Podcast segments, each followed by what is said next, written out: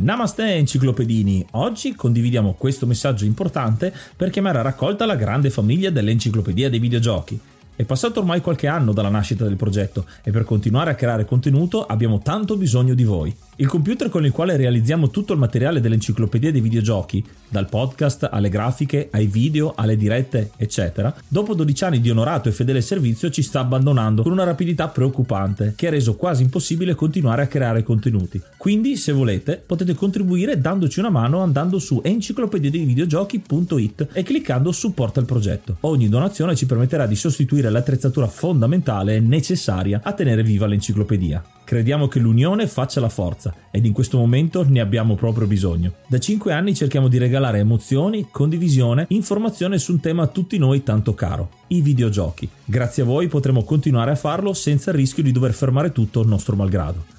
Grazie di cuore a tutti.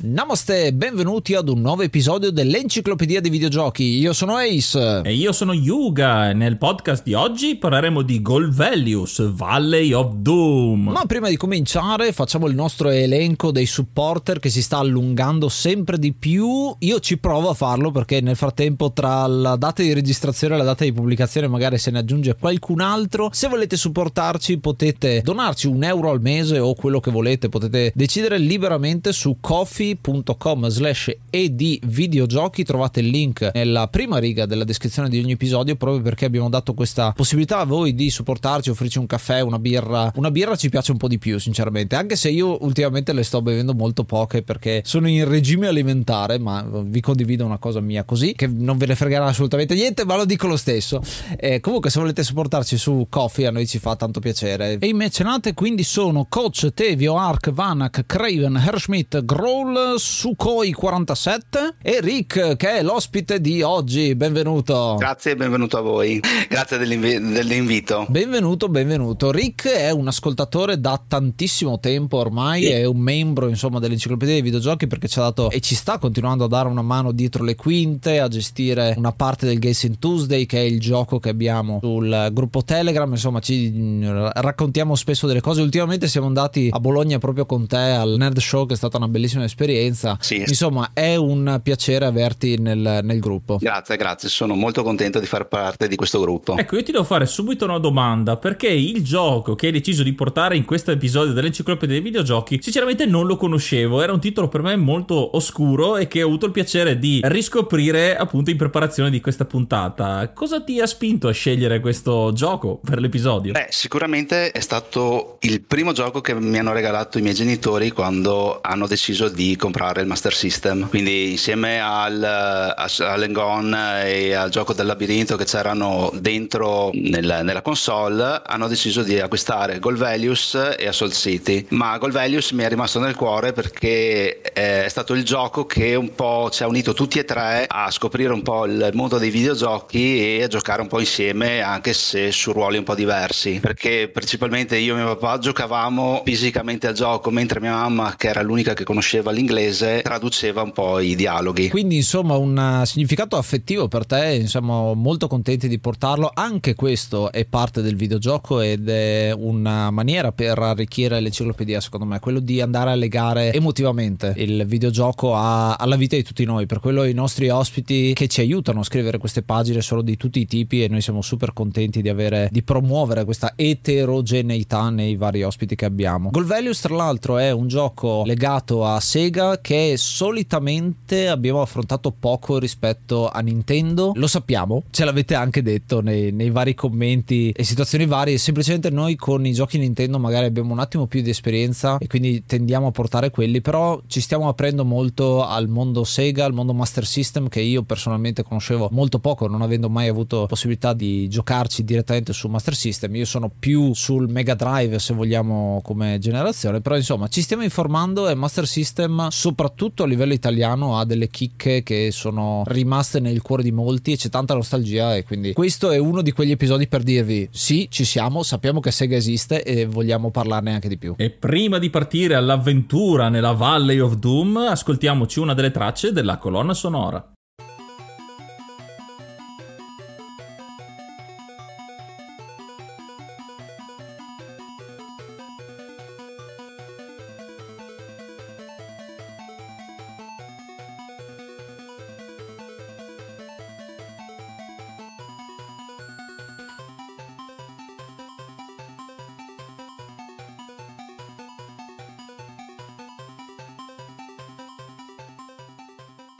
È iniziato maggio, quindi aggiorniamo l'elenco e ringraziamo l'hard mod Cry King e i normal mod Rick Hunter, Groll, Don Kazim, Lobby Frontali, D-Chan, Blackworm, Stonebringer, Baby Beats, Belzebrew, Pago, Strangia, Numbersoft, Sballu 17 LDS, Brontolo 220, Dexter, The Pixel Chips, Ink Bastard, Vito M85, Noobswick, Appers, Vanax Abadium e Nikius89. Se vuoi entrare anche tu nel gruppo dei mecenate vai su enciclopedia di videogiochi.it, clicca supporta il progetto e tramite la piattaforma piattaforma Coffee potrai avere accesso ai nostri video backstage, allo store e anche al feed podcast senza pubblicità.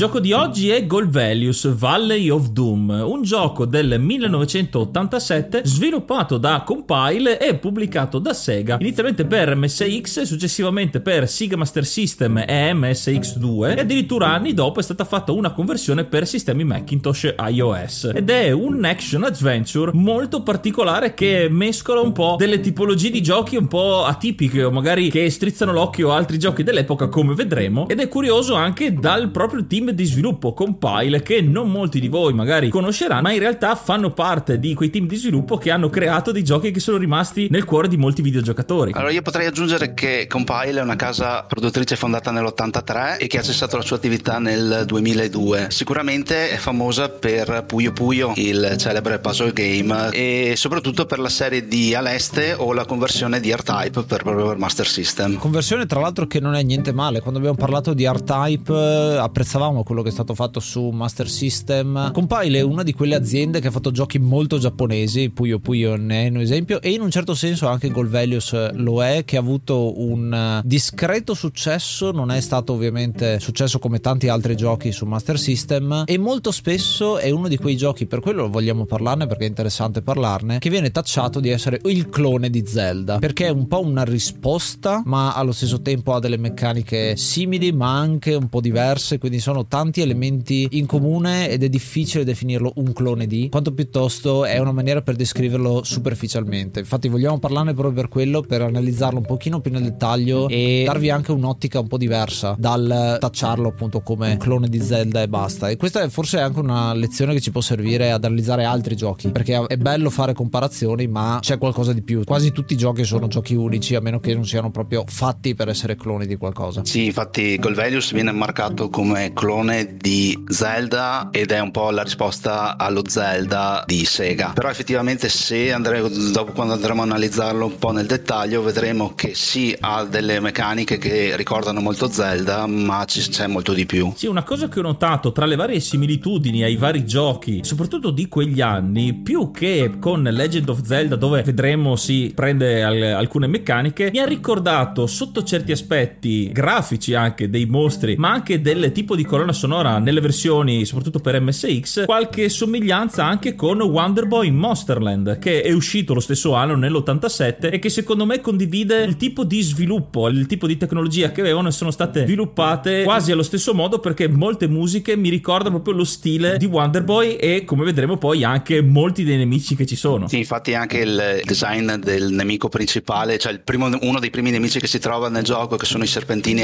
rossi, ricordano molto quelli di Wonderboy, è vero? Una particolarità che ha Gold Values eh, è che nel giro di tre anni è stato rimasterizzato tre volte. Eh sì. Sono stati fatti tre remake, versione MSX nell'87, versione Master System nell'88 e riprogrammazione per la MSX2 nel dicembre dell'88, che effettivamente valutandole tutte e tre sono tre versioni completamente diverse, perché hanno storie in comune, meccaniche simili, però le mappe sono una diversa dall'altra, hanno evoluzioni diverse, in quanto per come le ho viste io sono tre revisione dello stesso gioco che da una versione all'altra mh,